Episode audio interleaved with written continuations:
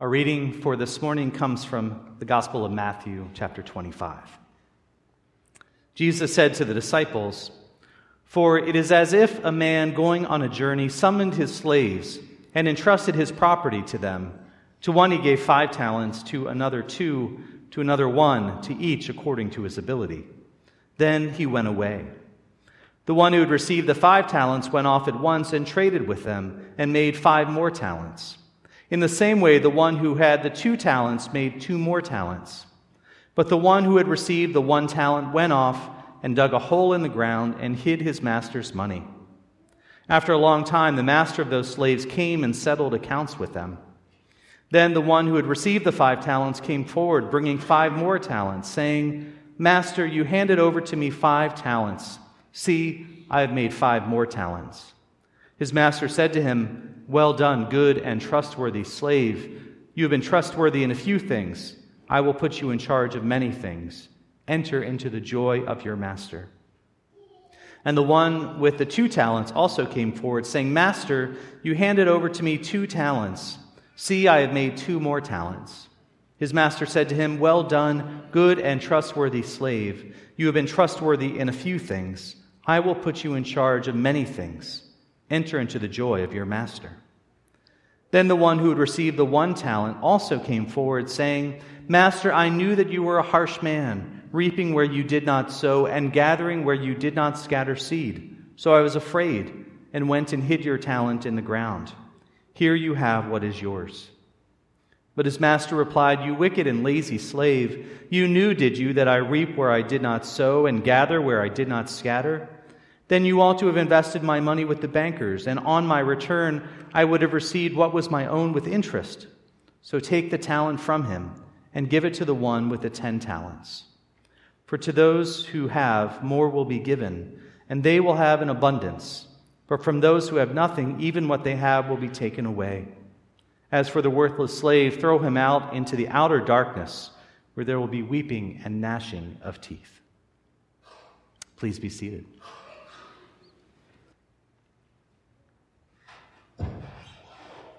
Dear God, as we approach Thanksgiving later this week, we pause to recognize our gratitude for our lives, for the people in our lives, for this community, for the ways that we are able to serve and love and care for one another, those in our families, those beyond our families, those in our communities. Everything that we have in this life is a gift from you and we thank you most of all. We thank you for your word that we have heard this morning. We pray that you will open our hearts to receive what you would say. In Jesus' name, amen. I was uh, recently introduced to a short story by Roald Dahl called The Wonderful Life of Henry Sugar. The story was published way back in 1977. I had never read it, though it's about as old as I am. But it's now featured on Netflix as a short film directed by one of my favorites, Wes Anderson. The story goes that Henry Sugar was, quote, 41 years old and unmarried. He was also wealthy. He was wealthy because he had a rich father who was now dead. He was unmarried because he was too selfish to share any of his money with a wife and that tells you something about him.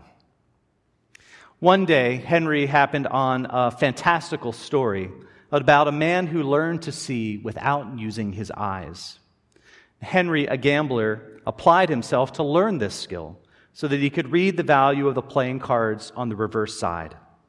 This took him three years and three months, but he finally mastered it.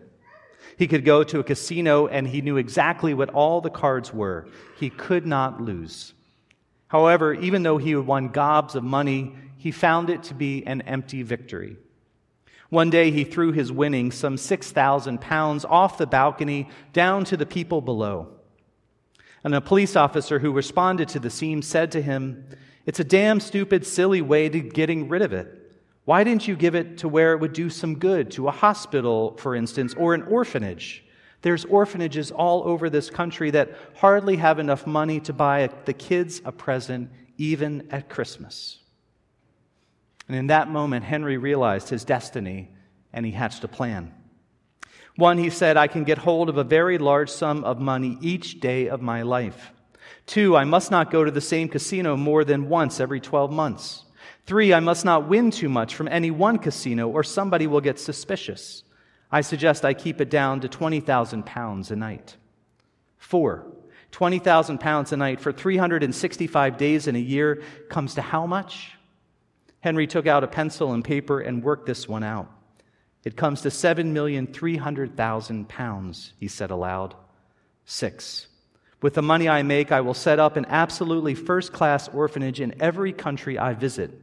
I will become a Robin Hood. I will take money from the bookmakers and gambling proprietors and give it to the children. Does that sound corny and sentimental? As a dream, it does.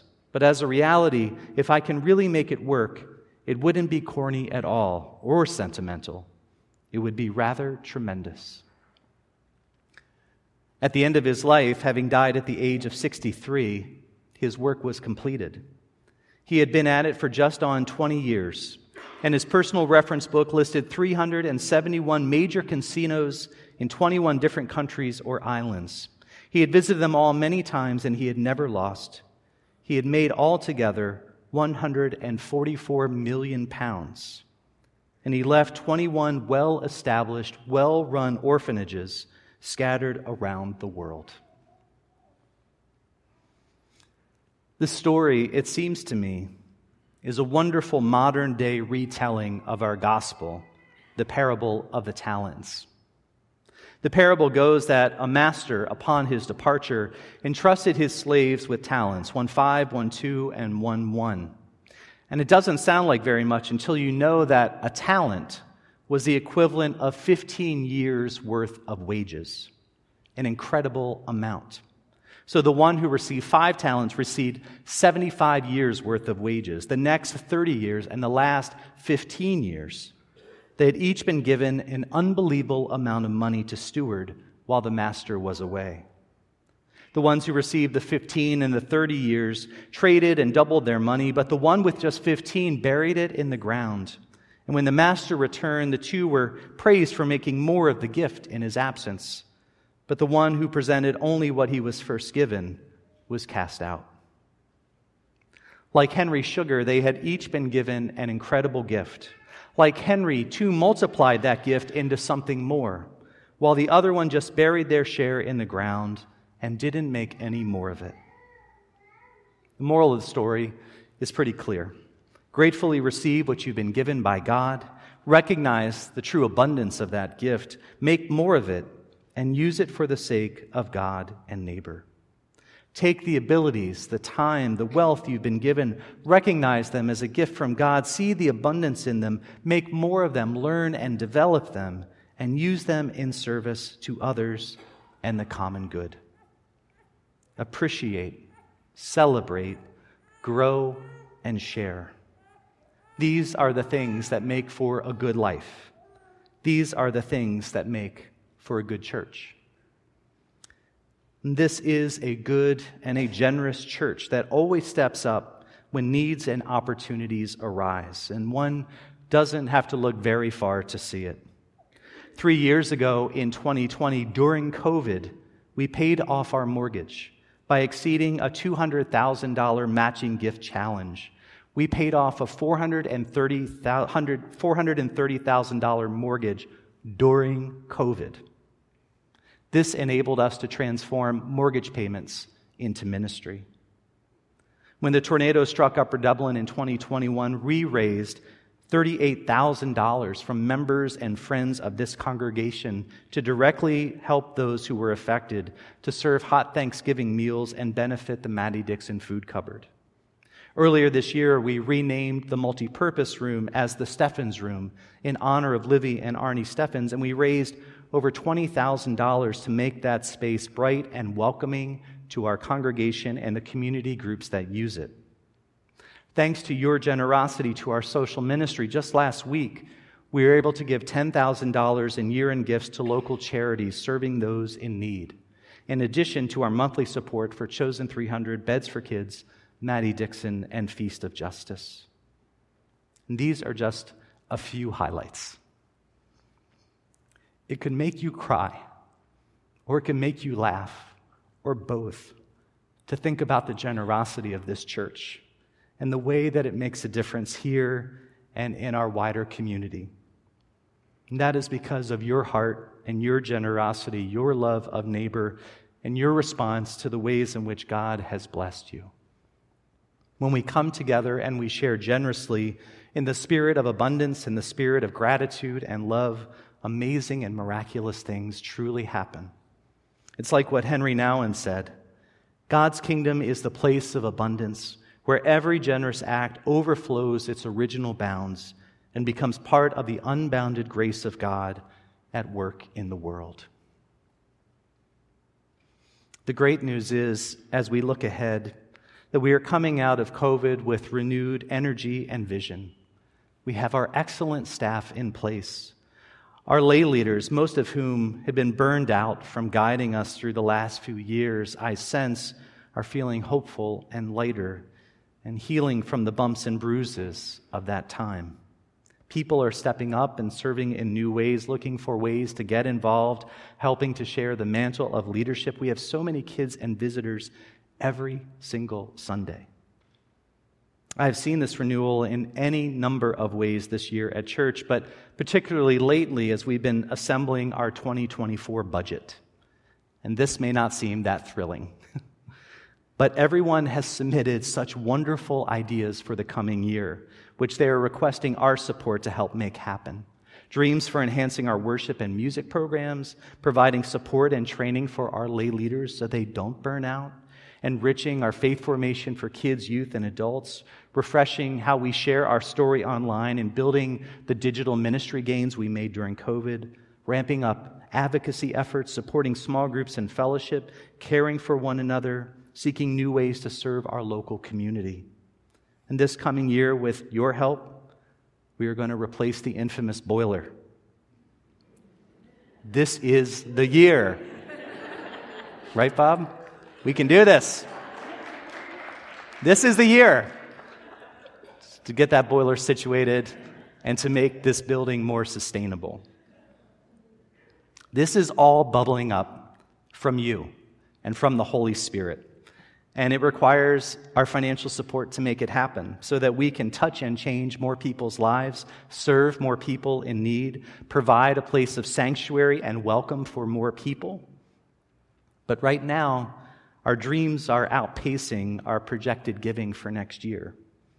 And so I'm inviting us to help us to finish this year strong and to make these dreams for the coming year possible by stepping up to this opportunity and pledging our generous and, if possible, increased support for our mission, our ministry, in support of all the dreams that we share, in support of all the things that God is doing among us. I love what one commentator says about the parable of the talents. He says, Jesus' delay means that the present is a time of opportunity to be lived in faithful anticipation of God's future. The present is a time of opportunity to be lived in faithful anticipation of God's future. And I think that is true for us in this moment. We have come through a lot these past few years a lot of change, a lot of hard work, and here we are. I feel like we're the Israelites crossing over the Jordan River from the wilderness of COVID into the promised land. We made it. We are crossing into the future that God has promised. We are hopeful and confident. We are able and willing. We are excited and energized. The only piece in question is our giving for the coming year, and that's something we can absolutely do something about. That is complete, completely within our power to step up and make our collective dreams for the coming year a reality.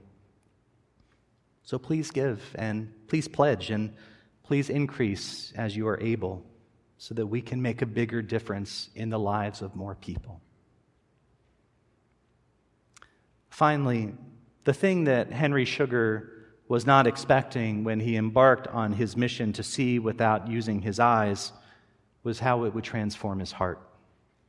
While he was busy training his mind's eye, it was his heart and soul that were changed. A number of times in the story, he asked himself, could it be, he wondered, that the powers he had acquired over the last three years had altered him just a little bit?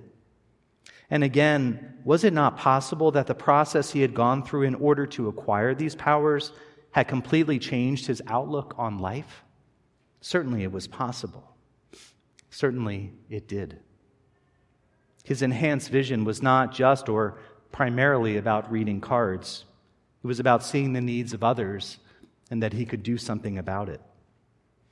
And I think the process we have gone through in these last three years and seven months, nearly the same amount of time as Henry, since COVID, have changed us. Our practices of generosity, hope, and care, even during the most difficult times, have shown us what is possible. And that practice of seeing what we've been gifted, seeing its abundance, growing it, and sharing it, that's a practice we call stewardship. We are blessed so that we can be a blessing for others. When we give, we experience the joy of giving of others, giving of ourselves for the sake of our neighbors and for the sake of the world. We are part of something special and we have the opportunity and ability to make one another's dreams and God's dream a reality. We are crossing over Jordan. Our tired and dry feet are soothed in the cool waters of the river, ready to enter a promised time that God has in store for us. And for that we say, Thanks be to God. Amen.